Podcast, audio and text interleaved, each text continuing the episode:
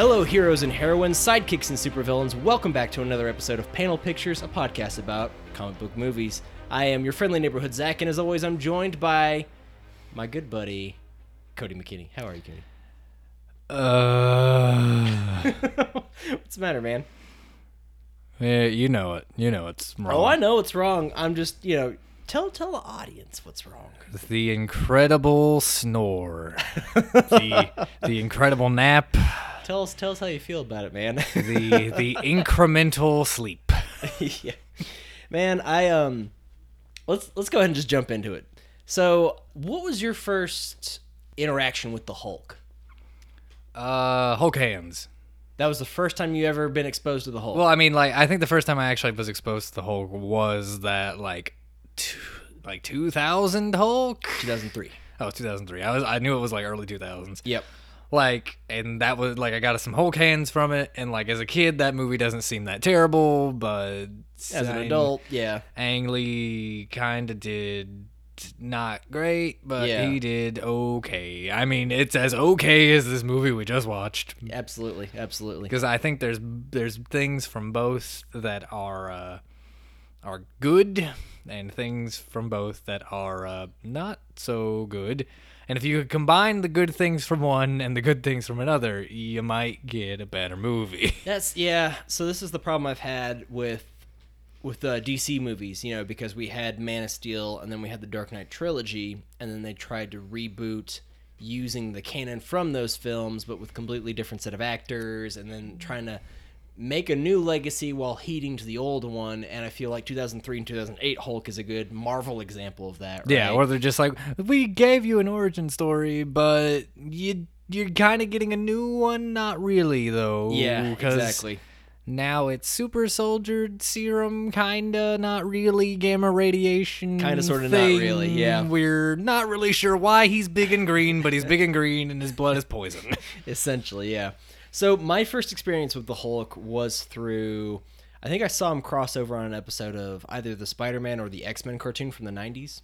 Like I don't think it was X-Men, because I feel like I would have remembered that, but maybe I'm wrong. I did not watch the Spider-Man one, though. Okay. So. And then I remember I had a comic of the Avengers, and it was 90s Hulk. So yeah. He was like... Giant, green, really purple shorts. No. So he was like... really cel-shaded, and like he had long hair. Okay, like rough looking Hulk, and like the same thing they did with Aquaman when they gave him like a mullet and one arm, and like they just made him, they were like, he's 90s gritty. That was pretty cool, though. I liked, at least in the Justice League cartoon, I liked him hacking off his own arm. But yeah, so that was my first exposure to the Hulk. But then I wanted to tell you a little story about it was probably like my second or third introduction to the Hulk. So please tell me it's not that you people wouldn't like believe that he existed. No. So no more playground conspiracies, okay. At least for this episode. No. So I came across an old episode of the Hulk cartoon, and it had the intro and everything, and you know I could tell it was dated even as a kid, but I didn't really care that much, right? It was in color and it moved. Exactly. So the episode in question actually was titled She-Hulk. And if you know, She-Hulk is Bruce Banner's cousin. Yeah. And it took place, she was in her law firm, you know, and all of a sudden this, like, gas canister comes into the hallway, and they're like, watch out, you know, you know, and she manages to get out.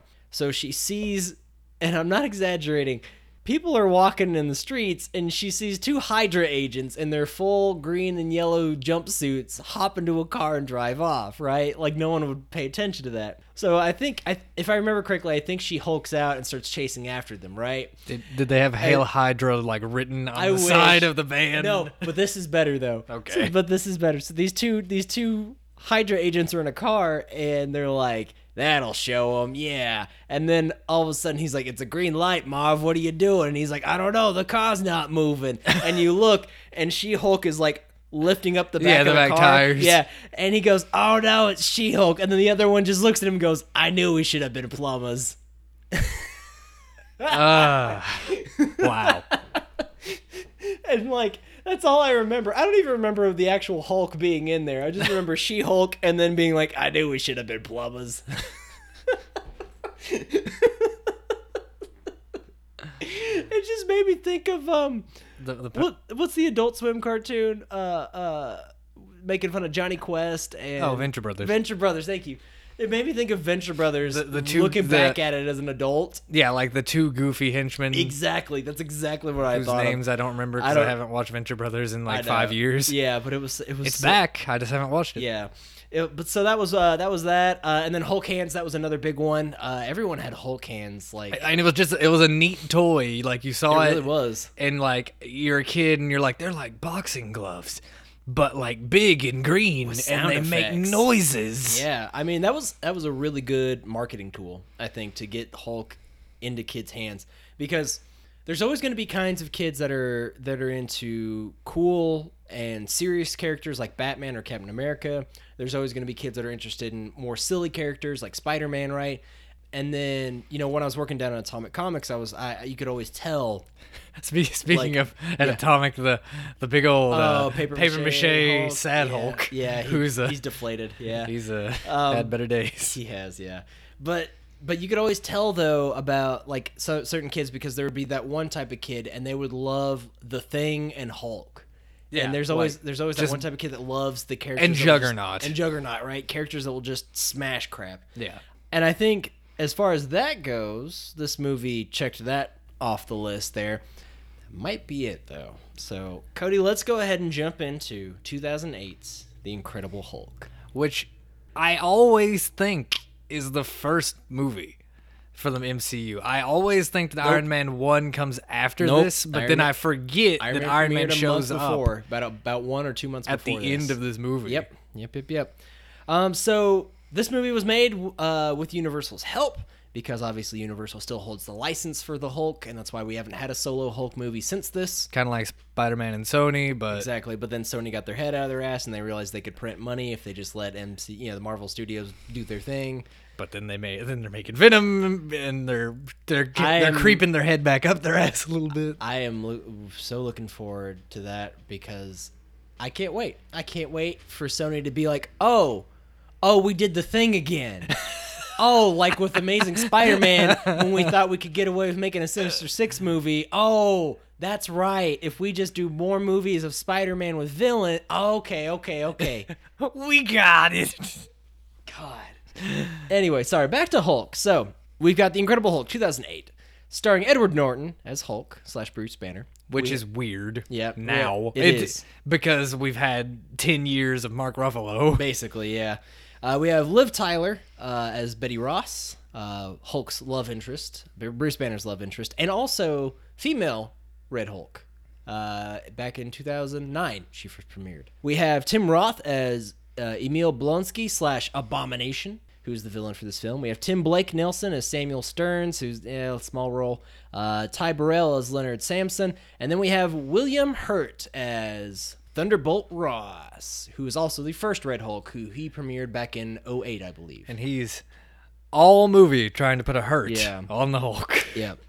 So looking at this lineup and look at these characters and the fact that we have, you know, we have Hulk, we have Red Hulk, we have female Red Hulk. We even have, at one point, there's a character credited as Amadeus Cho, who took over as Hulk. Recently, I don't know if he's still. I don't believe he is. I haven't been reading Hulk that much. Yeah, that's right. He's Totally Awesome Hulk in 2015. We have a lot of deep cuts here, and the Hulk could have gone places had there not been some really weird choices with storytelling and character development, and also Universal just, you know, wanted to put their fingers all over everything. Exactly. So let's go ahead and get started. So. Thank God Hulk went ahead and just kind of summarized everything that happened up to this point in about a really quick 4-minute montage. You know, we have Bruce Banner in a seat. He's getting, you know, the gamma rays put into his eyes or whatever, however they want to explain it, in a chair similar to the chair from the Hulk TV series. He, you know, turns into the Hulk. He knocks out Betty Ross, and then I think he just escapes, right? Yeah, like he just bolts because he realizes, like, I goofed. He does, yeah. So we start seeing conspiracy boards with monster sightings and green Sasquatches. Yeah, I love that newspaper article. It's a giant green Sasquatch. Yeah, and then we see report. We have little diagrams from Stark Industries, and we have I think we have a report from Nick Fury as well on this like conspiracy theory board with all the strings attached. Yeah, like Charlie Day's standing over there, like look at it. Exactly, exactly. So we have all these little small cameos, and we basically are watching Thunderbolt. And I see I have a typo in my notes as Thunderbolt. Thunderbolt Ross. Thunderbolt Ross. We see Thunderbolt Ross trying to track down Banner. We cut to Bruce Banner, and he's in Brazil meditating, and he stops a little metronome, and it's been a great deal of time that has passed. I think they said 5 years or something like that. Yeah, five... Yeah, I think it's 5 years without an incident. Well, I don't know if that's... Or wait, no, it's 5 months without an incident. Yeah, it's that's 5 months without an incident, yes. So he's in Brazil. He's living in a favela, which is the kind of like the slums that are built into the sides of the hills and everything, you know. And he's having a simple life, man. It's you know, he's got a little dog. He's learning Portuguese. He's practicing what looks like to be movie Aikido. That was jiu-jitsu. Well, so the guy who is the actor for his teacher in that is a Brazilian jiu-jitsu instructor. Oh, okay. But the credits credited him as an Aikido instructor. Neat. That makes no sense. Exactly, exactly. So we see Thanks, Bruce, Universal. Yeah. So we see Bruce Banner learning techniques to kind of quell his anger, just to excuse me, quell his anger, rather. Some creepy rib cage showing breathing, which makes me uncomfortable. Some breathing techniques. He's got a heart monitor on him, so he can keep control of his heart the entire time. His instructor's slapping his face to test his anger and everything, and he's, you know, trying to work his way down. And then we cut to Bruce Banner going to a soda bottling factory. Because you gotta have a job. You gotta have a J-O-B to pay for your little apartment in your favela. It's clear off the bat Bruce Banner's wasting his potential here at this soda bottling factory because, you know, he's doing just a simple menial labor job. Some of his coworkers are mean to him. They're, like, bumping into him, calling him gringo and stuff. And his boss eventually has, like, a problem with one of the power switches, trying to get the conveyor belt to work, and, of course, Bruce fixes it, and he's all like, let me put you on my payroll. You're wasting your talent here. And Bruce is like, no, no, no. And as he's putting the power switch back together, he cuts his finger. And 2 droplets of blood fall 3 stories down into the bottles. And what was interesting about this, my first little trivia point for this episode, it took visual effect artists 1 year to get that shot to work. Wow. It took them a year to plan that one shot of those 2 little droplets of blood going through 3 stories into the bottles. That's impressive and seems crazy in 2018. It is, actually, because if you think about, like, They had the 2 or 3 year span that the guys who were working on the Rocksteady Batman Arkham games, there was a team just working on the cape for like 2 or 3 years. And like, just to derail, like the new Spider-Man game just came out a little bit ago, and all I can think is, man, I'm glad Spider-Man doesn't have a cape because this would be just the worst. Exactly. So Bruce cuts his finger. He sees his blood go down on the assembly line. He panics. He's like, hey, stop. And so, you know, they stop. He sees his blood on the bottom of the track there for the assembly line, and he wipes it off, and he's like, okay, I think everything's good. But misses a super-duper obvious bottle. It is, and so that's exactly what I was going to say. The way they shot this, it's literally like he looks, and he's like, okay, and they pan just a little to the left, just a little bit, and then there's like, on the lip of the bottle, there's this huge droplet of blood. And, of course, we go through the scene where the bottle goes through the factory and they put the soda in it. And as they're shooting from really far away, it's, like, super obvious that it's there, too. Like, I know. Any quality control person would have been like, huh, why's that bottle red? Exactly. That's weird. Exactly. I don't know. I guess they're trying to emphasize, like, how low quality the soda was. I don't know. It's just, it's insane that no one noticed this big red droplet on one of the bottles. Looks like darker green Mountain Dew. It does, yeah. So his blood gets bottled up, it's put in a package, and it's sent off to the U.S. So then we see Banner's nice female coworker. She gets harassed by the guy that nudged him earlier in the locker room, I guess. And he's all like, you know, come on, go out with me. And Bruce tries to come up and is all like, hey, why don't you go out to lunch with me? And he's like, you know, step off. And Bruce, I did find this really funny. In Portuguese, tries to say, "You won't like me when I'm hungry." And everyone's like, "Huh?" And he's like, "Hungry. You won't like me when I'm hungry." And they're all just like, "What are you talking about?" And finally, you know, the boss intervenes and he's able to take his coworker out of that, you know, awful situation. But it was just a fun little gag I enjoyed. I did see in one of the things I was looking at to get ready for this that the word for hungry and angry are not even like similar words though. Oh, really? So in Portuguese? Yeah. So that's that would just. I mean, it was a funny gag, but like if you do a little tiny bit of research, you're just like, that doesn't make any sense.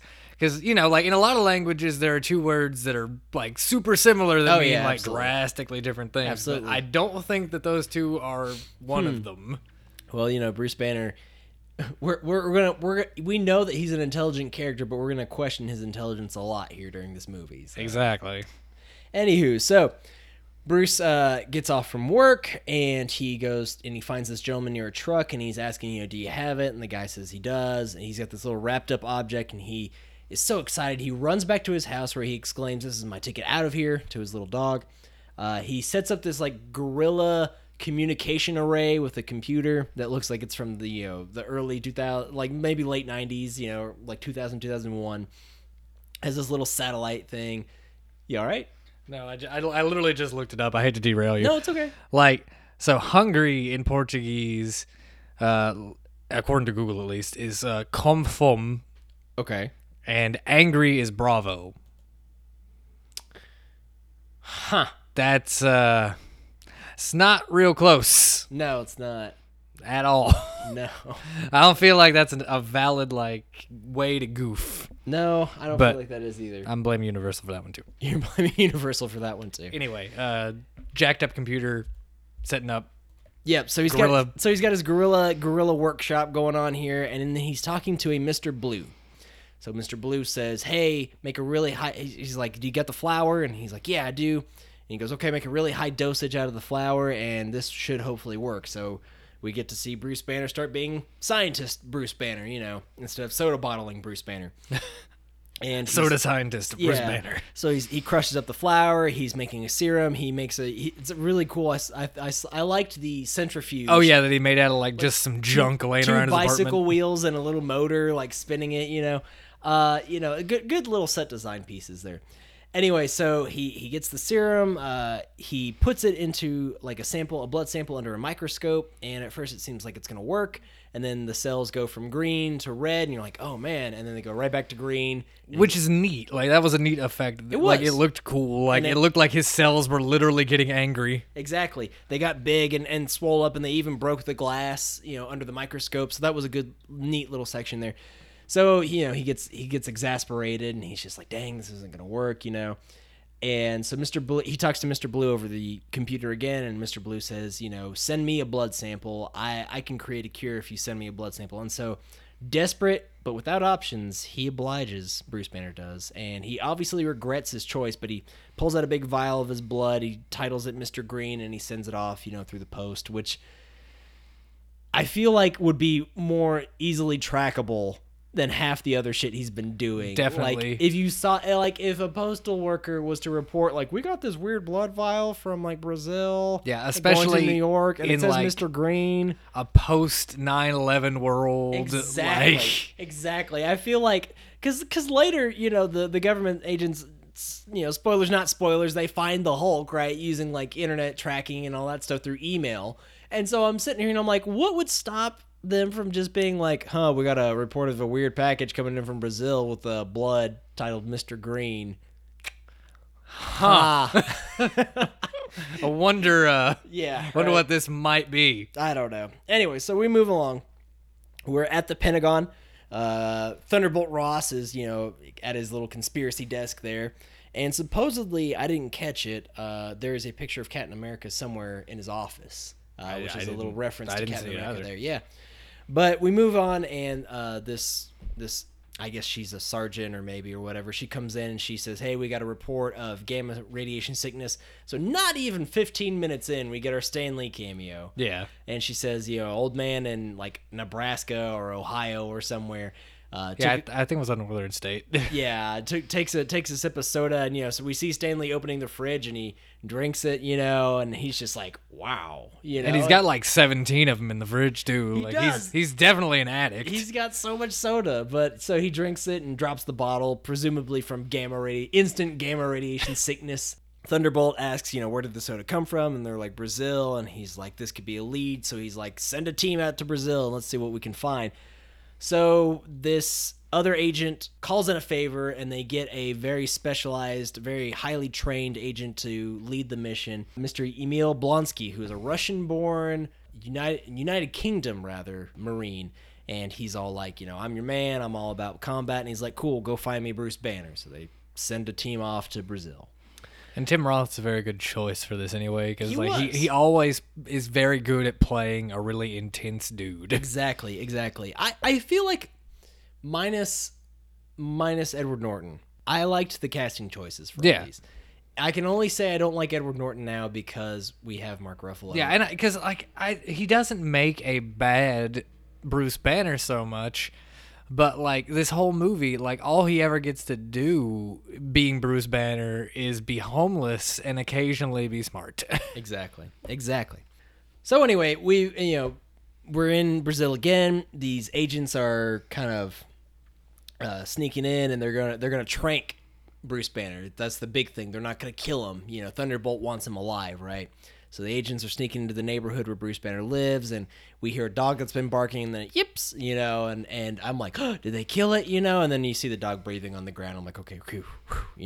Which, if you wanted to make I almost want to call him Eli Roth, Tim Roth's character, evil or more evil, just have him shoot the dog. That's instant, I would have hated that. It's instant heat. Anytime a dog gets shot on screen, I'm done. I'm done with this film. You just turn it off? I just turn it off. No, I'm just kidding. So anyway, they use kind of like a roto-plumber camera when they find... it's what it is, man. I know. It's like a roto tool for your toilet, but with a camera on the end of it. I just didn't expect you to phrase it that way. That's literally what I got it written on my notes here. It's they use a roto plumber type camera to check under the door. Banner's dog chews on it. So Banner's dog sees this camera under the door and chews on it. They're like, get rid of the dog. So they use C4 to get rid of a dog. They're like, get rid of the dog, and they're like, oh, what should we do? Should we throw a chew toy at it, or should we maybe trank it? No, let's put C4 on the damn door. And they wouldn't shoot the one dog, but man, we're gonna blow up this entire apartment complex to get rid of this other one. Exactly. I'm like, holy crap, guys, it's just a dog. This is overkill. So they use C4. They blow up at the door. They shoot up Banner's room with darts, and Banner does the stereotypical well overdone. Leave a bunch of crap under the sheets to make a body shape, and they shoot it, and of course it's just a bunch of pillows and shit under a blanket with a wig. So Banner has dropped down from his kitchen to evade these agents coming into his house in a well choreographed, planned out running away from getting caught sequence. So this sequence was really weird for me. So he's belaying down from his kitchen window. And the apartment right under him, there's a woman getting dressed, and she screams. And it's the same one from Factory. Oh, is it? Yeah. Oh, I didn't recognize. Okay. Yeah, with her hair down, I didn't recognize. Yeah, exactly. Okay. I remember you pointed out in the Iron Man one, the sexploitative thing with the the reporter, and this is another odd little sexploitative thing because she's get in the middle of getting dressed, and she screams, and he's all like, shh, And he goes in there, and then they run out, They're like, he's gone, find him or whatever. And so they run out of his apartment, and he looks, and then he just kisses her on the cheek and runs off, It was just a weird way of him to escape. So anyway, we move on, and we've got this... I'm sorry, I got a note here. He leaves his dog, asshole. Who does that? The Hulk does. Da, da, da, da. So... we get this really long, well shot, but just really long chase scene. Yeah, it's 10 minutes. Yeah, it goes through an urban soccer field where they've got, guys playing soccer. It portrays the favela culture in Brazil really well because it shows how they're all laid out and everything. But it's just, it's so stretched out. It is so stretched out. I'm like, okay, and they're running.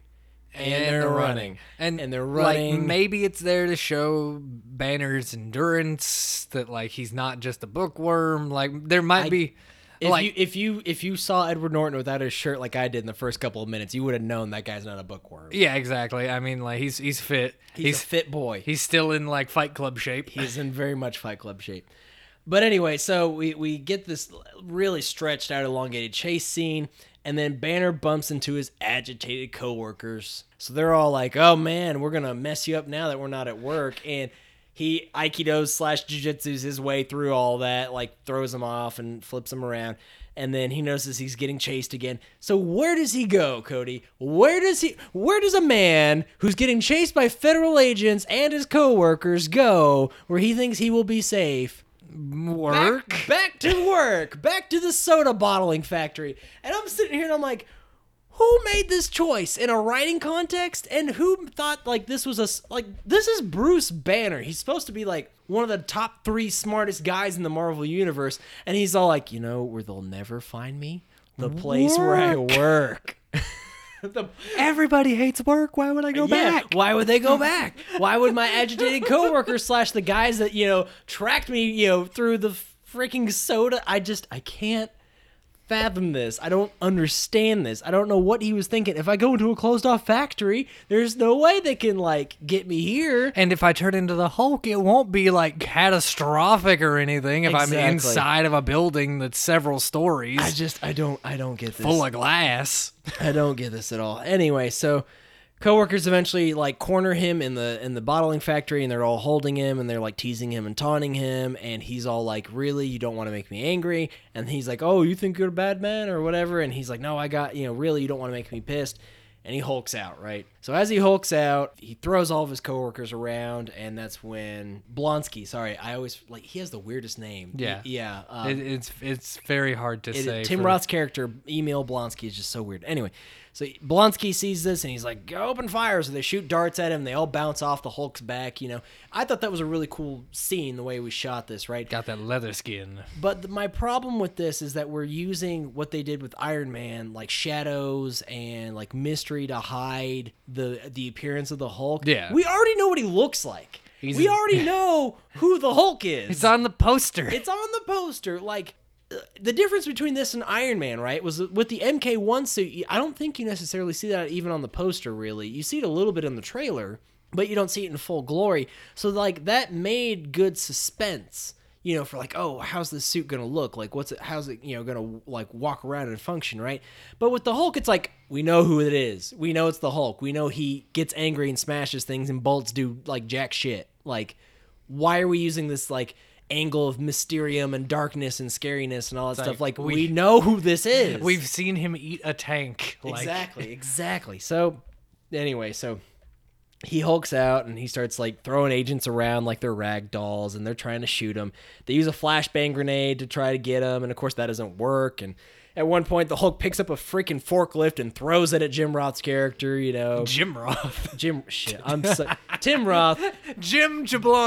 Jim Jablonski. Your boy, Roth. Sorry, Tim Roth. That's a Tim Roth character. Let's just call him Blanca. That's a name that we know. Blonsky.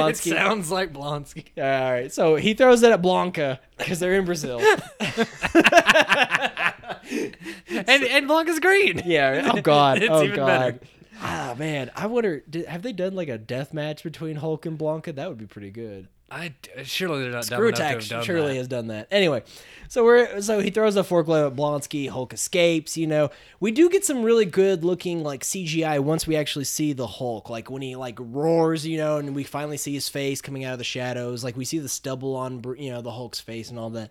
And I thought this looks good even for a 2008 movie. The Hulk himself looks good. I will say though, it's a different Hulk model than the one they use in Avengers. And it looks really weird compared to that one. Well, I think part of that is that they had to base it off Mark Ruffalo, right? Yeah. And the other part is that, CGI tech made a huge jump. From 2008 to 2012. Yeah. I mean, I think by then we already had the first of the new Planet of the Apes movies, didn't we? Yeah. Yeah, I mean that was the big jumping point right there, was when we saw updated Caesar, compared to Gollum.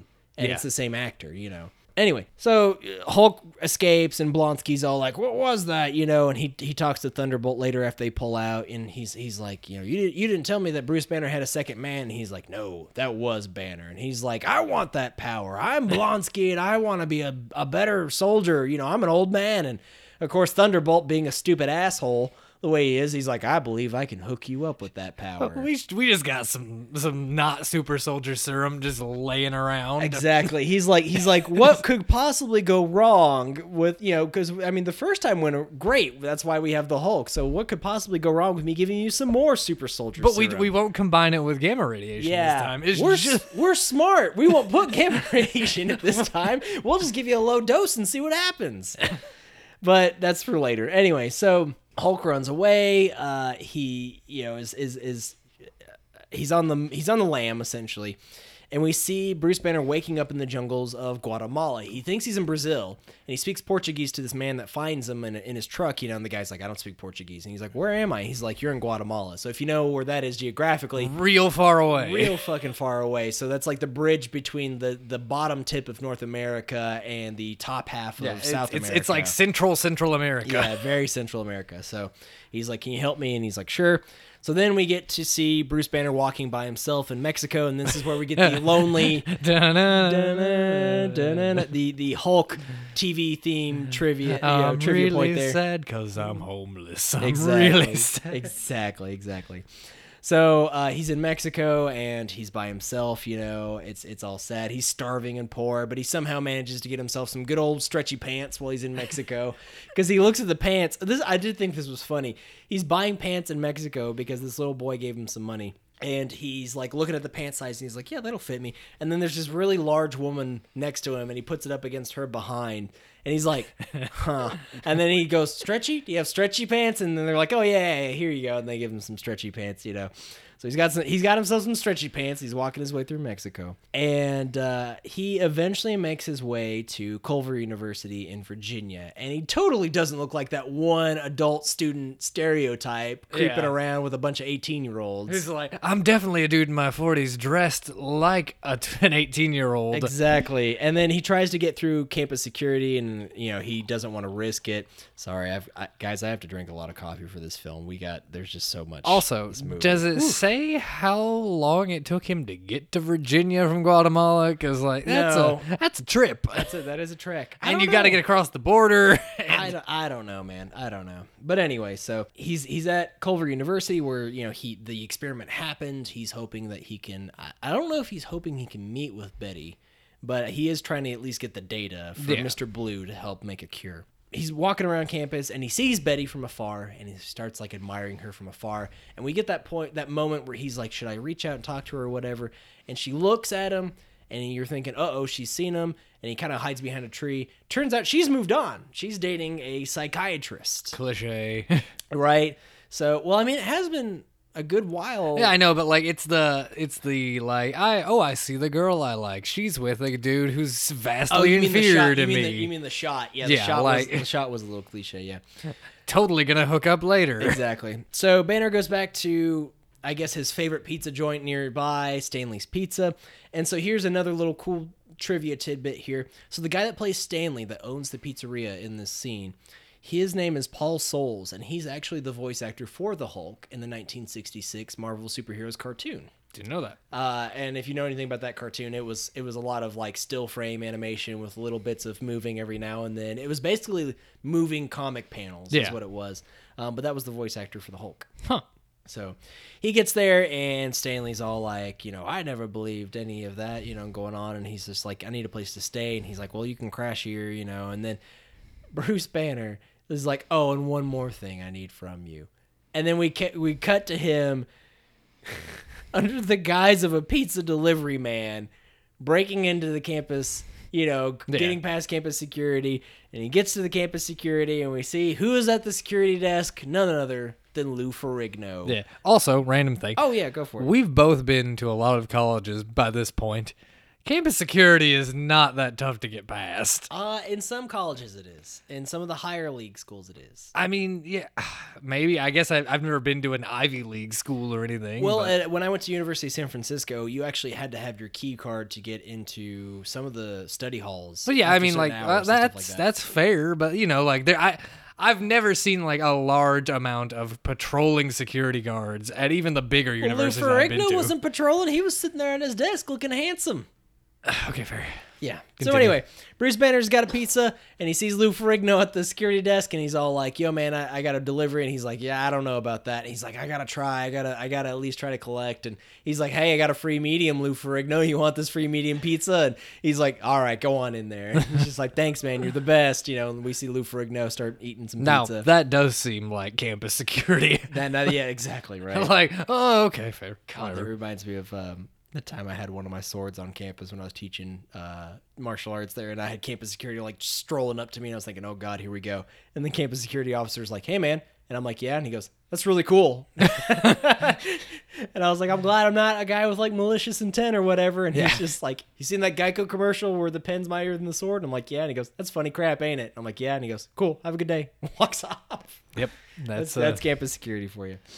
Anyway, so Banner logs into a computer using Betty's credentials, which somehow still work, you know, because if it's anything like actual campus credentials, you have to change your password every fucking 10 weeks. Yeah. And you can't use the same password or the same password. Like, I've got a weird thing. I can't use the same password within 10 passwords. Yeah. And I don't even know. Same at work. Yeah, so. Anyway, so somehow they still work. We then see a stupid plug for Norton 360 on the computer for no reason. It literally is like, virus scan. Norton 360 says this computer's okay. And then that was it. It's because Edward Norton uses Norton antivirus. Because Norton squared divided by McAfee equals... Stop. Cody, you're fired.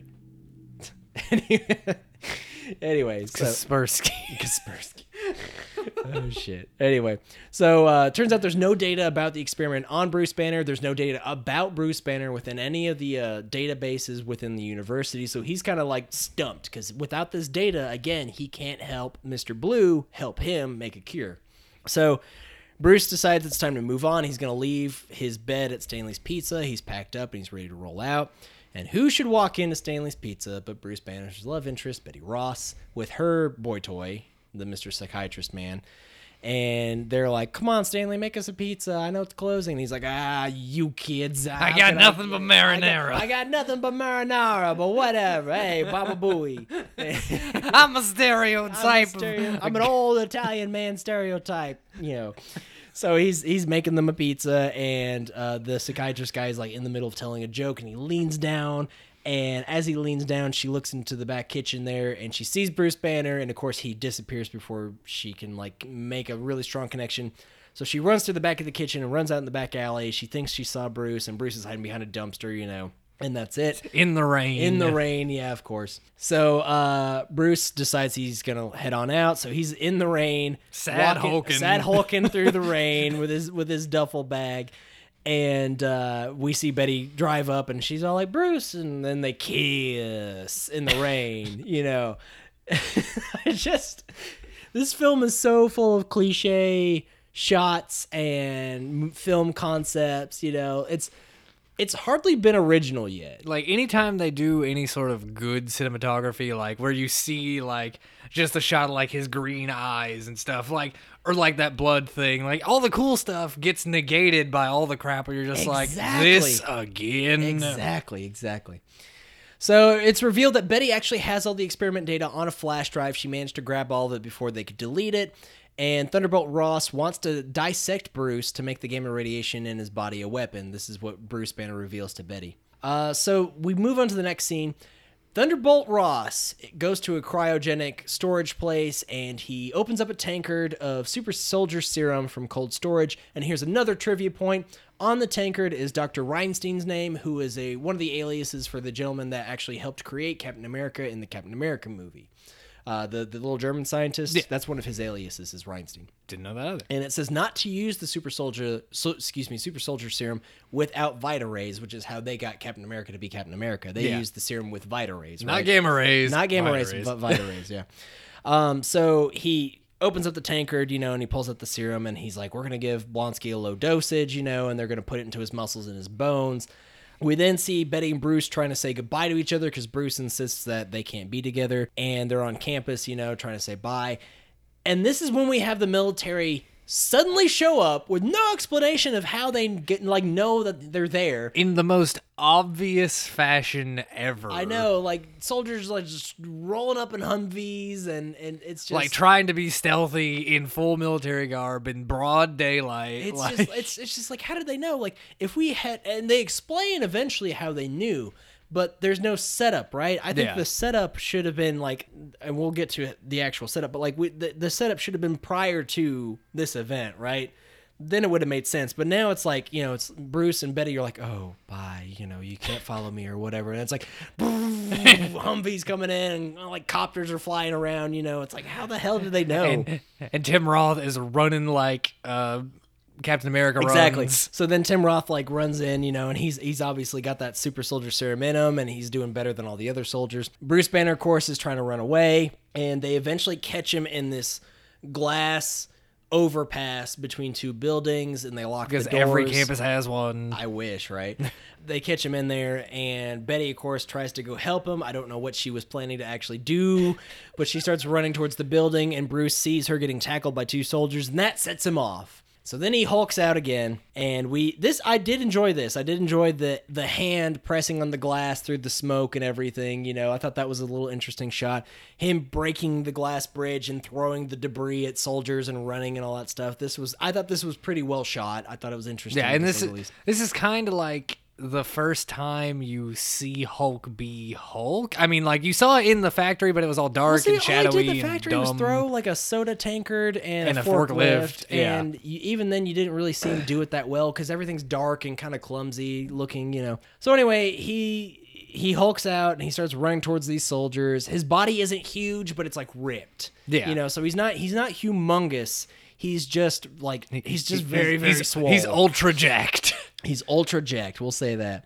So this is where we get, like, he roars and Betty, like, kind of gets scared, you know, seeing the monster that Bruce Banner's become. But this is also where we see Blonsky look really interested, like, side-eyed, like, hungry eyes. Yeah. Interested, like, hungry eyes. Like, looking at this, he's like, I want that power. He's like, I want that Hulk power. But anyway, so... Hulk is peppered with gunfire again. I don't know why they keep shooting him because they know it doesn't work.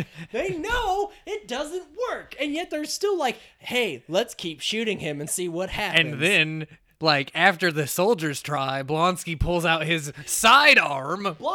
No. So Blonsky comes in with his Resident Evil-looking grenade launcher. Oh, yeah, I forgot about that. And he's all like, boom, boom, boom, shooting him. And it's working a little bit, and you're like, okay, this is kind of working. And then Hulk throws a, like, big scrap of metal at him. He jumps on that, jumps on top of Hulk, gets, like, the high ground. And then... pulls out his sidearm and tries to shoot him in the face. And I'm like, okay, so this guy is supposed to be, like, the world's, like, best fucking Marine. And he opened up with a really strong game. He's like, grenade launcher, boom, boom, boom. But he literally just saw 50 caliber machine guns on the backs of Humvees not be able to hurt this guy. And he's like, you know what would be a good follow-up? If I use my sidearm. Got my 9mm here. This takes care of most things.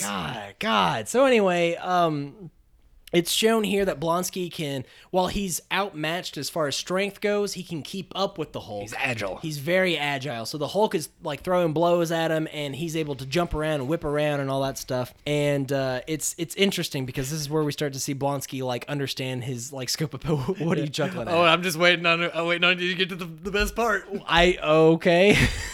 Now you're no pressure. But anyway, so he's nimble enough to keep up with the Hulk. Blonsky then baits the Hulk into getting hit with these two sound cannons. Yeah. And it's this... which is a really cool shot, too, because you see the sound waves. Exactly. This is a really interesting shot, but then and then Deus Ex Machina himself out of that, because he hears Betty screaming, and he's like, I'm just going to stand up and throw things at How did he hear through the sound waves? Because he's the Hulk. He's got gamma radiation hearing. That's his logic. 12th power. Fair. Yeah. Anyway, so Blonsky then, you know, he sees Hulk, and he's all like... he's like, is that the best you got? And he taunts Hulk. And then Hulk just, like, kicks this dude in the chest and wraps him around a tree. And the dude like goes face first into a tree. Like that, I love that shot so much because like he is mangled by this tree. Exactly. In like a breaking every bone in your body and style. And he's just like whomp, gets hit into this tree. But anyway, so. After we see Blonsky pretty much just eat tree, like get his fiber for the day, Hulk runs off. Hulk runs off, and Thunderbolt tells this nearby helicopter to fire at the Hulk, only to literally say 5 seconds later, "Don't fire!" You know, he tells him fire, and then we see Betty nearby with the Hulk, and Hulk covers him, and he says, "Don't fire!" So it's this weird shot because it's like fire. And then Betty's under the Hulk as they're getting fired, and he's like, "Don't fire," you know, instead of saying like no or something like that, or just regretting his choices. So these explosions happen around the Hulk, and the Hulk shielded Betty, but she's knocked out unconscious, and the Hulk is holding her, you know, and we see how angry he's looking at Thunderbolt, and we think something's going to happen, but no, we just get a slow fade to the next scene. So this was stupidly shot because, like, you would think he would, like, yell or run or something like that. But no, we just see Thunderbolt and Hulk stare at each other. And then he's holding Betty amongst all this carnage and fire and stuff. And then it just fades to a porch. and I'm sitting here and I'm like, what is this? Who decided that was a good... Like you don't just show Hulk jump off and then the fade. You don't even show Hulk, like, running off. We just, like, see them fade to a porch. A porch in Virginia. Stereotypical, like, brick house porch. Yeah. So then we see Thunderbolt talking to Betty's new boy toy, the psychiatrist. I don't even bother remembering his name. Resident beta male from Modern Family. I think his name is Samson. Yeah, Samson. So he's all like, this is where we get explained, like, how they knew where he was, because he's all like, "You did the right thing calling into us," and blah, blah, blah, blah. And I'm like, that's it? That's how they knew. Samson was like, "I don't like you hanging around that Bruce Banner there, Betty. He's a bad apple." You know? Like, that's... Years of psychological training have shown that he's rough looking. Exactly. It's the stupidest fucking thing ever. He's like, "You know, do you know where they're at next?" And he's like, "I don't know." And he's like, "I just know you don't care for it." And he's like, "I do." And he's like, "Here's a psychological training. Let me know when someone's lying." And then he's like, "You know, Betty used to never talk about you, Thunderbolt. And now I see why." And then, you know, Thunderbolt walks off with, "Where'd she meet these guys?" It's like the stupidest, like, alpha male fight bullshit thing that I've seen forever. God, that scene is just awful. We go from literally seeing the Hulk in full action wrap a man around a tree to Rainy Porch being like, "Oh, you did the right thing." It just doesn't make any damn sense. Okay, so we move on, and Betty wakes up in a cave with Hulk, you know, excuse me, with Bruce Banner. Not with a box of scraps. we see Betty wake up and she goes, "Oh, a box of scraps." We see Betty and Bruce Banner wake up and they make their way to a shitty hotel. Wait, you forgot about when the Hulk throws a rock at the sky because of the thunderstorm. Oh, that's right. It's me mad at lightning bad. I totally forgot about that. That shows you, like, how unimportant this scene is to me. I didn't give a shit. Anyway, so they wake up and they go to the shitty motel. They're going to make their plans to run away. So Betty goes out and buys clothes for Bruce Banner, and this is where we see another little tie-in to the comics. She buys him big purple stretchy pants. Of course. And he's all like, "No, I'm good." You know, but it's an obvious homage to the Hulk's purple pants. And so they start falling back in love, and then Bruce and her are going to bone, and then they don't because he's afraid his heart rate is going to get up too high. And I literally just wrote, they can't bone because Banner's afraid he'll Hulk out. It's just stupid little thing. Anyway, the government then starts trying to track the two. They reach out to Mr. Blue, and then Bruce and Betty sell Betty's necklace, and they buy this, like, shitty truck, and they drive off, right? So it turns out Blonsky survived the blow, thanks to the super soldier serum, and he's ready for more. He's like, "Give it to me." So they start giving him more serum, and his bones start kind of popping out of his body a little bit. He's looking more gaunt all of a sudden. You know, he's looking like we can see the bones sticking out from his skin and everything. And they get onto the plane trying to track him down, and they're like, how do you feel? And he's like a monster. Woo, foreshadowing. Just like, oh wait, that's not even the best bit of foreshadowing. What's your favorite bit of foreshadowing? Once they get to the, like, once they get to Mr. Blue and like, oh god, wait, yeah, we'll get to it. Yeah, so eventually Banner meets up with Mr. Blue. Mr. Blue is this scientist. He's in New York, right? They make their way to New York eventually. And he agrees to try to cure him. We get a discount Dr. Frankenstein moment, as I've written it here, because he sees him Hulk out on a table, and then they like inject him with this thing, and they think they might have cured him, you know, or at least, you know, put it at bay for a little while. And he goes, with some more experimentation, we can work on this. And he goes, well, you'd need more of my blood. And he's like, oh, I already had your blood. I made 1,000 of it. So we walk into this hallway, this like creepy museum of Banner blood, essentially. And he's like, look, I've been recreating your blood because I didn't know when the next time I'd get a sample. And he's like, I don't know how that works, because I don't know if you can actually do that in real life. At least within the movie context, they were showing that like all the samples would say like Mr. Green's blood, and then it said 14%. Oh, okay. So we just combined, and that was so he was basically combining it with other blood samples, I guess, to make big batches of it, because it said like 14% concentration, 5% concentration, that kind of thing, right? So it was basically watered down. But anyway, we get to this big like hall of blood. And Banner's obviously against this, right? He's like, dude, you got to destroy all this right now. And of course, Mr. Blue's like, we could cure cancer. We could get Nobel Peace Prizes. We could do so much with this. And he's like, no, like, stop. You don't know what you're doing, you know? And then, of course, Bruce gets tranked because the military finds them again through the magic of Deus Ex Machina. Yes. And they trank Bruce and they drag him out. Blonsky finds him, and he sees Mr. Blue, and Blonsky's all like, what is this? And he's like, it's, you know, Banner's blood. And he's like, could you make me, you know, into a super soldier with all this? And he's like, yeah, of course. So, but if you mix the super soldier serum with the gamma blood, it could create an abomination. Oh my god. ... That was the worst. That was the worst. Like, yeah. So I've got it written down here. Blonsky then finds Blue and tells him to make him like Banner, and then quote, the mixture could be ... an abomination. Like.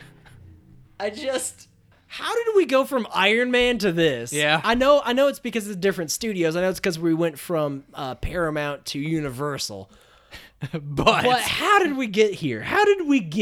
Like, literally 2 months apart, we have what is possibly, you know, one of the greatest, if not the greatest, depending on how you view it, Marvel Cinematic Universe films to this. It could create an abomination. I don't know. I don't even know. So, of course, Mr. Blue injects Blonsky with the serum. He becomes okay, what's up? That, like, it is a level of line, because I always think of, like, the Batman versus Superman Doomsday, because it looks like Abomination from this movie. Oh, God, yeah, I forgot about that. It is the line that Lex Luthor says in that movie where he's like, meet your Doomsday. Like, oh, it is that line.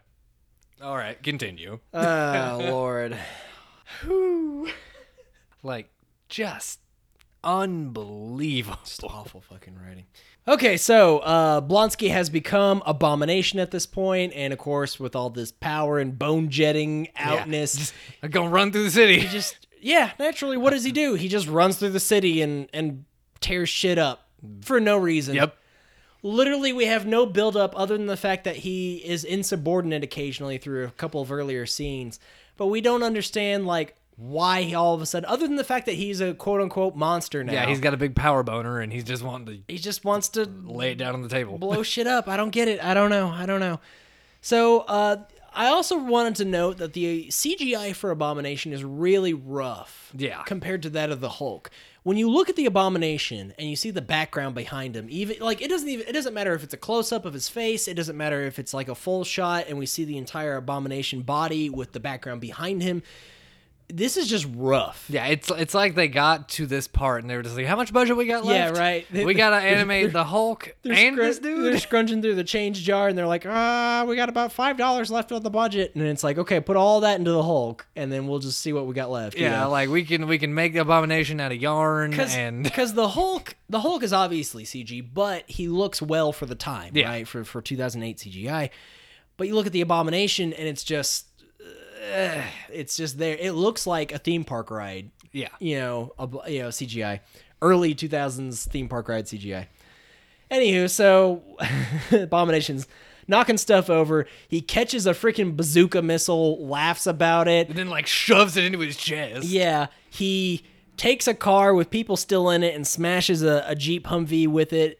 Meanwhile, Thunderbolt, Betty, and Bruce Banner are on this plane. Thunderbolt is insistent they're going to take Banner back and experiment on him and probably kill him. Who knows, whatever. And they see down below through camera feed, you know, what Abomination's doing. And Bruce Banner, with, like, the dumbest jump in logic, is all like, you gotta send me back down there. I'm the only one that can do this. And again, this is Bruce Banner. The guy who is, like, again, probably, like, up there with Reed Richards competing for smartest guy in the Marvel Universe. And he's all like, just send me back down there. Just throw me back down there. I got this. I'll just fall out of this helicopter. Oh, God. So, yeah. So for no reason. And so I've got written here, Banner insists he has to be the one to fight him using really shaky logic for a man of his intelligence. Maybe I can just aim it away, like his anger. You know, I don't understand this. And then he just says, Betty, I gotta try. And I just wrote in all caps, no, you don't. Like, you really don't. I don't know. It just, so Banner falls backwards out of the helicopter. He doesn't manage to make himself mad, or seemingly in time, and crashes into the ground in this big crater. And then we see the Hulk crawling out of the crater. So this doesn't make any damn sense to me, because the way they shot this was that he goes, oh shit, and then we see a small crater in the ground, right? And then somehow, because all these other transformations have taken at least 30 seconds to a minute, right? And I got an explanation for it. Okay, go ahead. Like, this is the like the moment where you get, like, later with the Mark Ruffalo Hulk, where he says the line, I think it's in Avengers, where he's like, yeah, I put a gun barrel in my mouth and Hulk spits out the bullet. Like, I think that's the like the concept here is that, like, Banner literally can't die, because, like, as soon as death hits, like, Hulk is like, nope, we're bodied. Oh, okay. That's a fair way of looking at it. That's how that's supposed to be interpreted. That's a good use of using the, you know, universe's own logic to justify that. So that, yeah, okay, I'll take that then. But anyway, so Hulk crawls out of the rubble to fight Abomination. He roars. Again, Hulk looking really good. And then I wrote, Abomination CGI is similar to that of his name. Yeah, so. Hulk tears apart a cop car and uses the halves like boxing gloves, which I thought was the coolest fucking part of this movie. Yeah. Literally tears a car apart, puts his fists in it, and he's like, these are boxing gloves now, and just starts beating the shit out of Abomination. It's pretty brutal, too. It is super brutal. Beats Abomination into the ground with these car halves, and then Abomination just, like, gets up, and he's like, nope, and tosses him into the side of a building. And so after this, Abomination pulls down a chopper with Betty and Thunderbolt in it, because he knows they're in there, you know, and he knows he can get to Hulk through this. Hulk tries to stop him, but the copter crashes anyway, and then Abomination pins him to a wall. This is after just a bunch of beating. And unlike Iron Man, where the way that they fought was really interesting and well used, and like Iron Man has to use his strengths to beat a stronger opponent, this is just two CGI monsters beating the shit out of each other, which... On one end, you're like, okay, well, I walked into a Hulk movie and that's what I wanted, right? But on the other end, we only get one really creative moment with that, and that's with the cop car boxing gloves, right? Like, you literally have two titans of destruction. You have all this CGI power at the time, and you can't write anything other than, oh, they just throw each other a lot. Oh, they just punch each other a lot, you know? Oh, they just slam each other into the walls a lot. Like, it's literally a Dragon Ball Z fight. Pretty close, pretty damn close. Without energy blasts. I would argue that Dragon Ball Z even then is more interesting, even without the energy blast. But anyway, so he basically pins him, Abomination pins Hulk to a wall. He tells him he doesn't deserve this power, and yet somehow Hulk magically Deus Ex Machinas his way out of this struggle. He goes Super Saiyan, and he wins. He just gets really mad and pulls the spike that Abomination has put into him out, and he just kind of throws him off. He stops the crashed helicopter from exploding with Thunderbolt and Betty in it by clapping. Yeah, he does like a big sound wave. He just does a big sound wave clap and puts out the fire, I guess. Yeah. I don't know. Because air doesn't make fire worse. Yeah, even though there was like fuel and fire there already. Yeah. It was starting to explode. Yeah. So. Like, they should have just had him like pick up a fire hydrant and then like use his hands to like. Or what would have been better is if this was on the middle of a street rather than like the top of a building where they're at, and he could have taken a fire truck and like, that would have with a water tank, like have him just rip it open above it or something cool. I mean, like, that would have made more sense than just going. Fire's gone. Yeah. You know, Hulk no like fire. Kadunk. Done. Next time I want to put out a fire, I'm just gonna walk up to it and be like.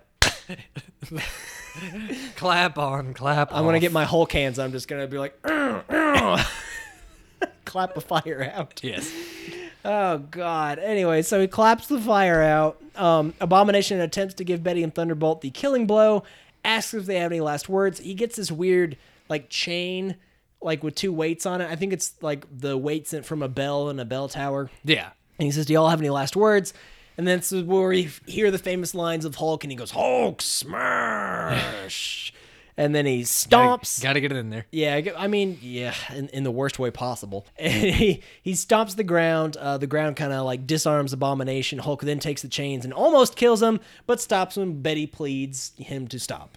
So Abomination is like still fully transformed. He's just kind of tired and passed out. Sad nation. And so he just rolls him over towards the military, and he you know, kind of turns over an injured Abomination to Thunderbolt. He brushes Betty's face with his big old finger, and then we see this helicopter light shine on him, and his skin turns gray. And this was a reference to the first time Hulk was ever drawn in the comics, because he had gray skin. Yeah, looked kind of like Solomon Grundy. Exactly. So, and that was... that was Stan Lee's decision. He wanted to make a huge person without being offensive to any actual ethnicity, and he was like, well, what colors can I get away with that would look good on comics? And so he went with gray, and then eventually they switched it over to green. But yeah, so we see this reference to that. And then Sad Hulk is sad as he jungle gyms his way through New York and then runs off. So then we cut to Betty, and she's looking at a digital camera where she took a picture of Bruce Banner when they were on their like on the run honeymoon weird thing. And the battery dies. The battery dies, and then she kind of looks off in the distance, all forlorn. And then it fades to a guy jogging in the woods, and we realize that this is British Columbia. And we see Bruce Banner jogging. He's drinking tea. He's doing general hermit stuff. He manages to get the locket back that Betty bought, or excuse me, pawned rather. Yeah. Manages to get that back, and he's got a little like addressed envelope, and he's going to send it to her. And then he gets in the middle of the room, and he starts meditating, and then we see the little counter for days without transformation, and it goes from 31 down to 0 as Banner looks at the camera, his eyes turning green, and he grins. And then it cuts. Which is supposed to be like a foreshadowing thing. We're like, what? Because literally the whole movie, he's like, I shouldn't transform. I shouldn't do this. And now he's like, oh, fuck it. I'm just going to do it. I took it as like a thing where he's like, it's supposed to show that now he can control the transformation. And I get that when you explain it to me, right? Yeah. But when I'm watching this movie, I'm like, okay, what? Because they don't allude to that, you know. And like they even like I hate it though, because I'm just using Avengers context though, because like exactly you wouldn't know any of this shit without the Avengers or without Ultron, without Thor Ragnarok. You wouldn't know any of this bullshit. You would just be like, I just keep answering questions this movie asked with better movies. Exactly. Last but not least, we see this scene with Tony Stark and Thunderbolt. They meet at a bar, and, you know, Thunderbolt... He always shows up with nice suits. Yeah, and Thunderbolt makes a jab at Stark's suits, and Stark's like, what if I told you we're putting a team together? And he's like, what kind of team? And then they cut to black. Yeah. That was The Incredible Hulk, 2008. If you... are coming at me with, oh, Thor's the worst movie in the MCU. Oh, Captain America's the worst movie in the MCU. Iron Man 2, Iron Man 3 are the worst movies. Ultron's the worst movie. No, this is. I don't think anybody says that Captain America's the worst movie. Oh, no. I've met people that insist Captain America, the first Avenger, is the worst movie, and they are wrong. Yeah. So, you know, you can at me. I don't care. I don't give a shit because you're wrong. And I think this one, like... as we were like, all right, so if we're going to judge these, that's what we should do. If we're going to do all these movies, we should like start ranking them as we watch them. That's fine. I think that's for right now. Out of 2, we got Iron Man on top and Hulk on the bottom. And you know what? Hulk's gonna stay on the bottom because this is literally the most bored I have been with a comic book movie in ages. ages. You know what's more entertaining than this? Catwoman, because you can make fun of Catwoman. With this, it's just a bunch of bullshit strung together. It's just like, oh, Hulk sad. Oh, Bruce Banner sad. Hulk mad now. Oh, Bruce Banner kind of quasi mad now. Oh, Bruce Banner horny but can't get his rocks off. Insert cliche here. Insert cliche shot here. Insert. I just holy nutsack. This movie is just awful.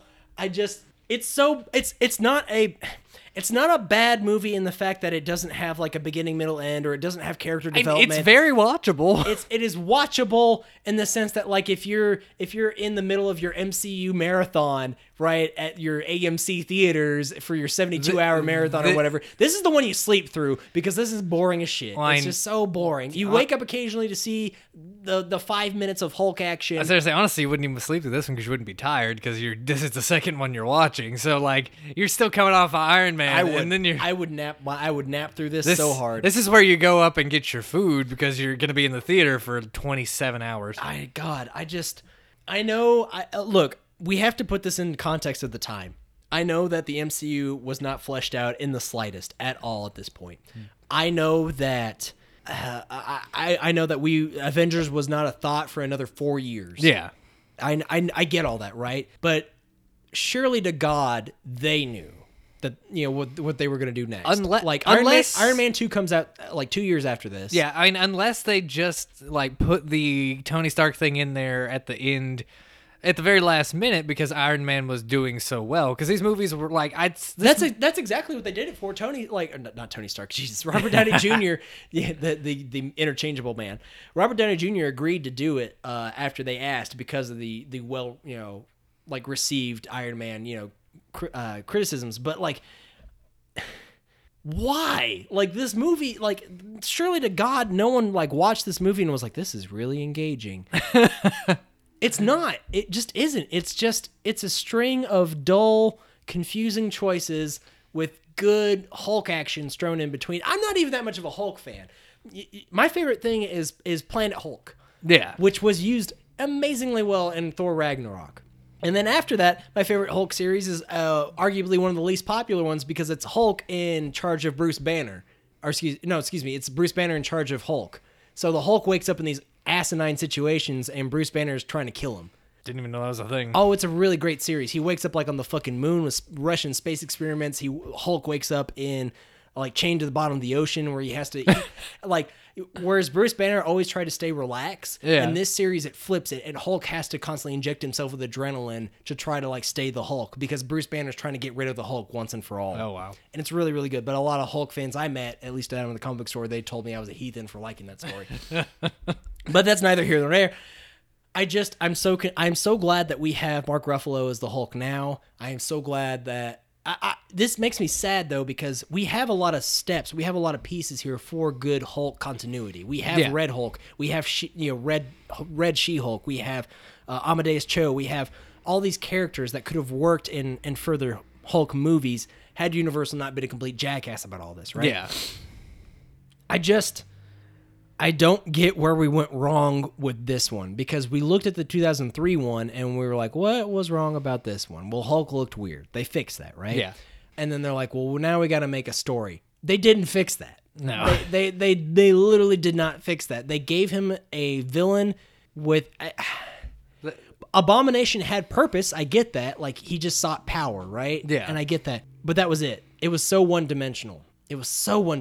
Whereas with, Stain...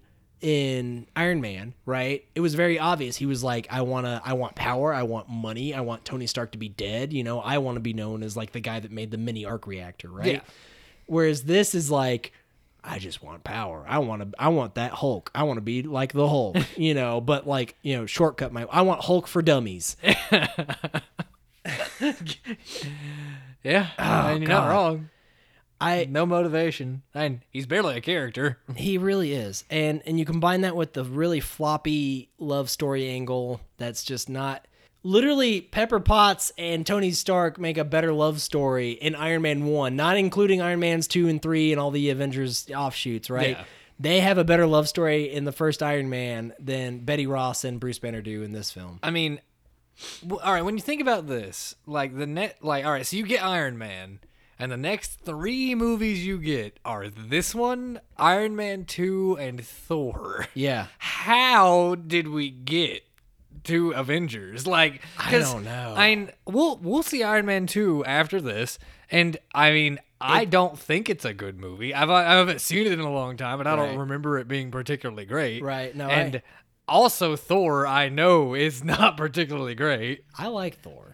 See, when people get mad and they're all like, Thor's terrible, I'm like, no, now I'm going to be like, no, you need to rewatch the Hulk. All right, so I mean, when we get to around January, you'll get to, like, defend yourself. Yeah, it's not going to be January. Well, I mean, we're cranking these out at a pretty okay rate, but... Oh, ladies and gentlemen, thank you so much for joining us for our... summary rant about The Incredible Hulk 2008. Do yourself a favor, just avoid this one.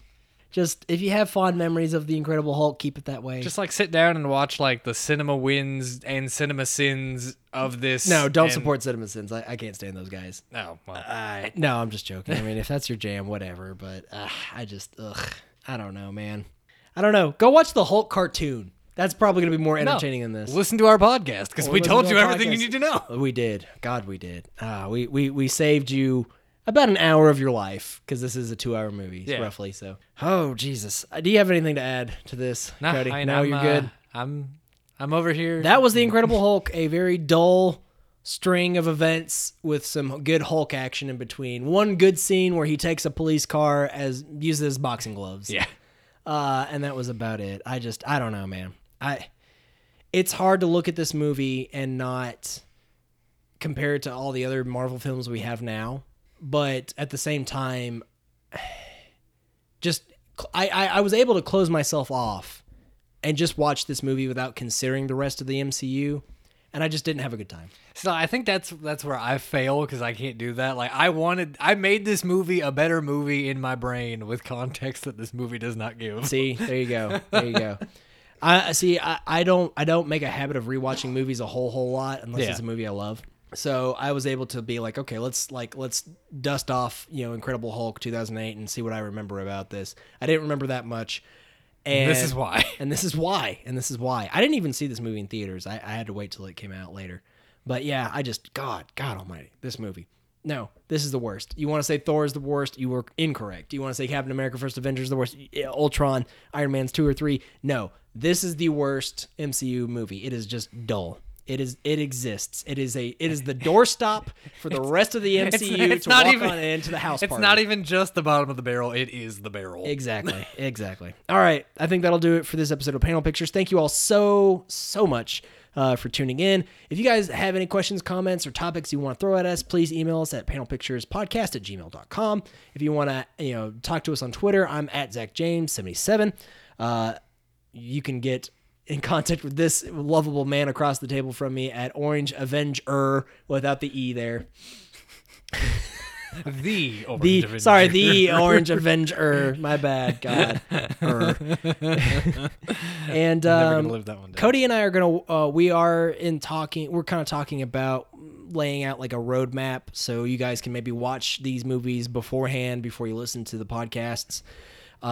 If you would like to. So we're probably going to do a DC film next, just to kind of cleanse the palate a little bit. Like, Hulk. The bright side of the DC movies is they don't really have a continuity so much. I mean, some of them do, but it's only like a 3 or 4 film continuity, and you don't really need it. We're probably going to do an older one before we jump into like DCEU, because I feel like if we shotgun all the newer DC films from like Man of Steel on, maybe like Cody right and before, I will be just sad. Or maybe right before like Aquaman or the new Wonder Woman comes out, we'll sit down and like we'll do a string of those to like make Zach cry and make me laugh really hard, because I don't think they're as bad as he does, but like we've been in the theater together with these, and like.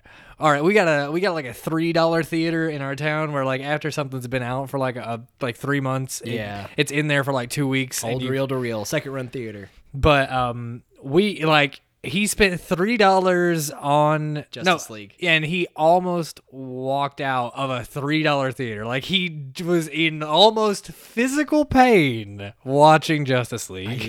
I yelled so much. I'm normally a very nice theater patron. I put my cell phone off, and I make sure I open up all my candy before the movie starts. We were like, you, me, and your wife were the only three people in the theater. I know, anyway. I don't care. I was so mad. And I apologize if anyone heard me yell "fuck you" several times as I watched Justice League. He was like, his wife literally asked him if he wanted to leave so many times, and I was like, "We got to get to this one part." Like, I literally made him sit for the best part of the movie. Oh God! All right, but we'll work on a roadmap, and we will upload that somewhere. I might make a Twitter for us here. We're working on a couple different things. Until next time, though, everyone, stay super, and man, we'll just catch you on the next episode. Bye-bye. Bye. See how easy that was for you to say goodbye that time? Hulk, bye! Oh, God, bye.